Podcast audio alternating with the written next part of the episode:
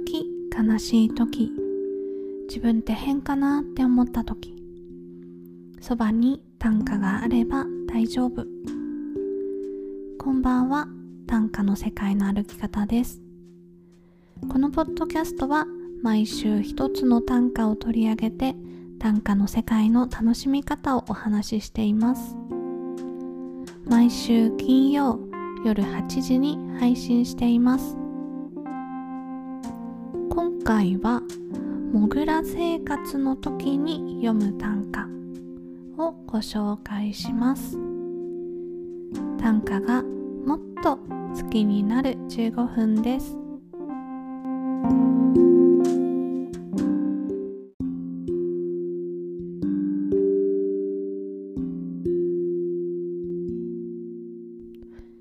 卵を産む。ウミガメの背に飛び乗って手榴弾のピン抜けば朝焼け。卵を産む。ウミガメの背に飛び乗って。手榴弾のピン抜けば朝焼け。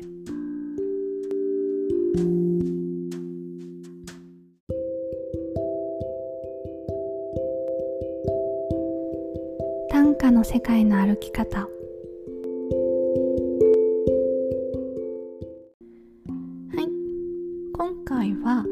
モグラ生活の時に読む短歌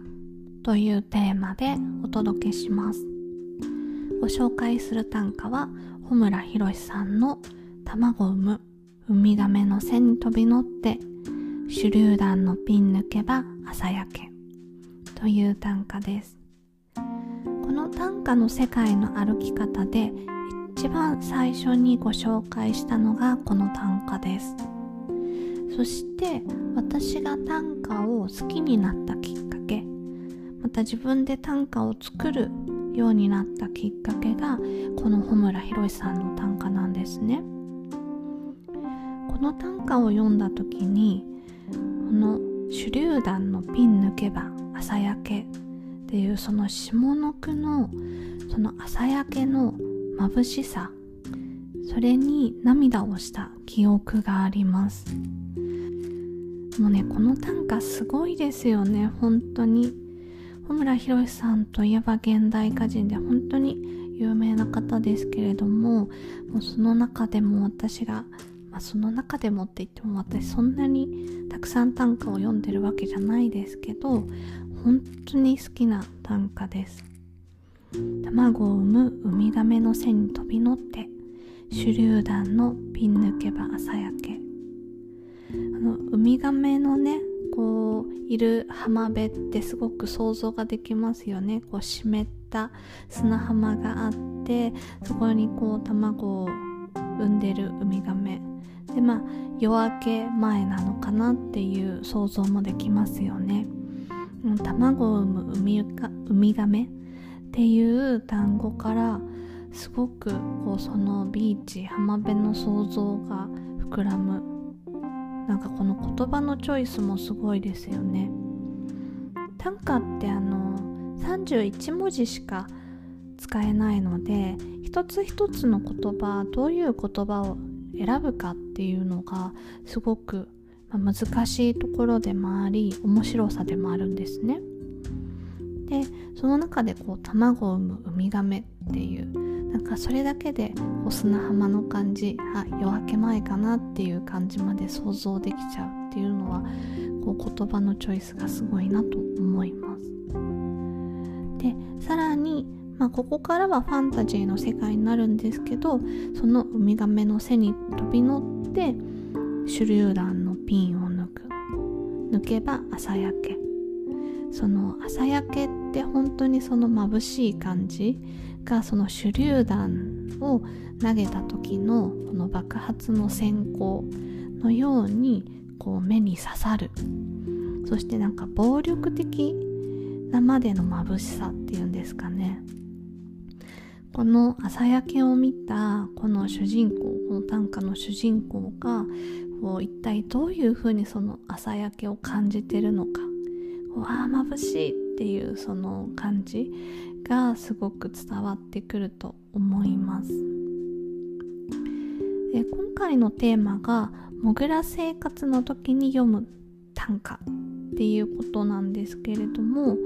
まさにねこう今まあ、そろそろ皆さん外に出ていらっしゃるかと思うんですけれども、あのー、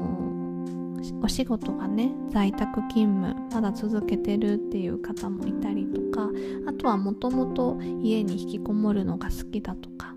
まあ、そういった理由であんまり外に出ないでお家の中でモグラのように生活してる方もいるかなと思います。私もまさにその中の一人でですねいまだにお家で仕事をしているのでお仕事が忙しい時は一歩も玄関の外に出ない日が何日か続くっていうことがあるんですね。でもちろん窓から太陽の光はいつも見えてるんですけど、まあ、そんなにね、まあ、うちが北向きっていうこともあってあのそんなにこう太陽眩しいっていう感じは家の中にいるとほとんどないんですよね。で特にこう眩しいの苦手とかね完全に引きこもってるのが好きみたいな方は遮光カーテンなんか閉めて生活してると余計そのお日様の眩しさを見ることってないと思うんですけどたまにこうモグラがね土から顔を出すようにひょこっとこう外を見た時にわあ太陽の光が眩しいってこう目に痛いぐらいの、本当にこうビンタされたようなこう衝撃を感じることがあってなんかその衝撃と今回ご紹介する穂村博さんの短歌の衝撃っていうのがとっても似てるなと思いました。卵を産むウミガメの背に飛び乗って手榴弾のピン抜けば朝焼け、倒的な自然光の強さっていうそれがもう爆弾的な強さだよっていうところにこうなんだろうな自然の光って恵みでもあるんだけど暴力でもあるなって思わされる短歌だなって思います。それがその活動的で外にいるのが好きな人にとっては恵みかもしれないけどモグラ生活の人にとってはかなりこう暴力的な光っていう風に感じるんですよね。そう。だからなんかそのモグラ生活をしてる時に是非読んでもらいたい短歌だなと思いました。なんかあのーえーと、中国の小説の3体ってあのもうちょっと前から流行ってますけど読まれた方いらっしゃいますかね？この3体の世界で太陽がこう3つ出る世界なんですけど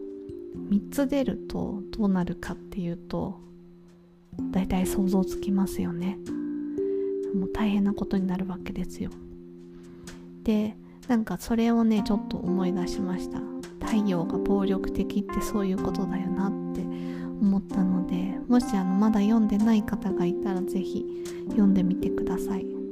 あの、3巻あって私まだ1冊目しか読んでないですけどそれぞれ分厚いんですけどすごくね面白いんであの結構読んじゃうと思います。是非あのまだ読んでない方気になった方は読んでみてください。というわけでモグラ生活の時に読む短歌ご紹介しました。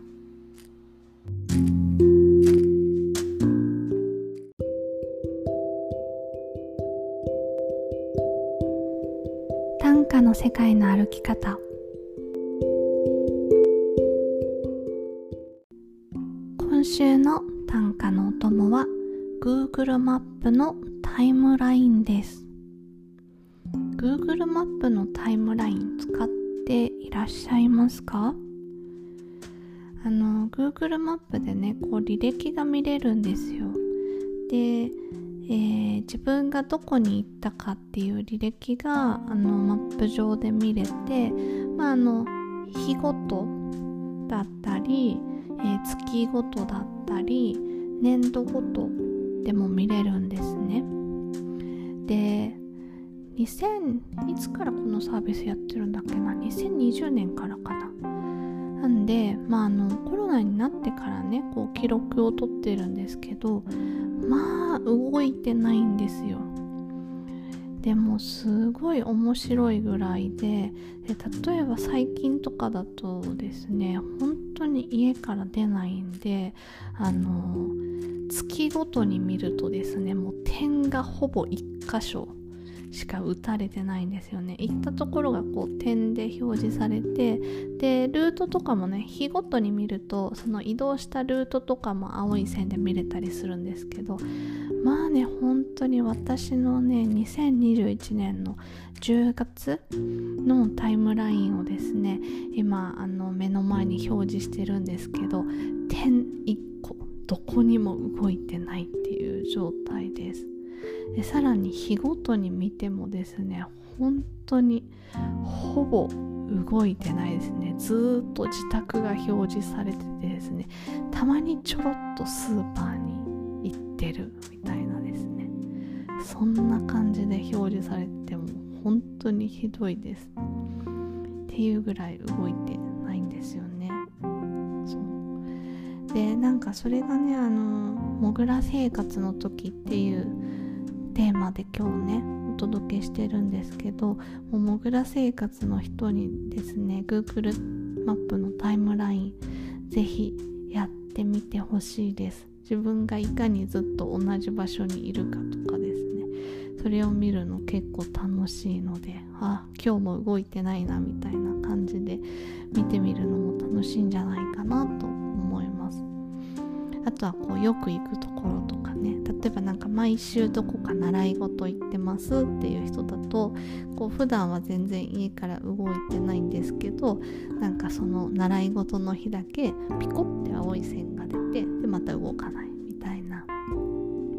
なんかそういった自分の行動パターンがね地図上で見れるのって面白いですよ。なんであのー、ぜひモグラ生活の人にもやってみてほしいとあの多分これってねアクティブな人がやると面白いみたいな感じだと思うんですけど多分アクティブな人だとあっちこっち点が散らばっちゃってこう逆にねなんかもうよくわかんないみたいなことになるんじゃないかなって思うんですよね。まあそれが今月もたくさんいろんなとこ行ったなって思うのかなんかそんな感じだと思うんですけど点が動かないのを見るのもねこれはこれで結構面白いんですよ。なのであのもぐらさんねもぐらさんにもぜひ Google マップのタイムラインおすすめです。やってみてください。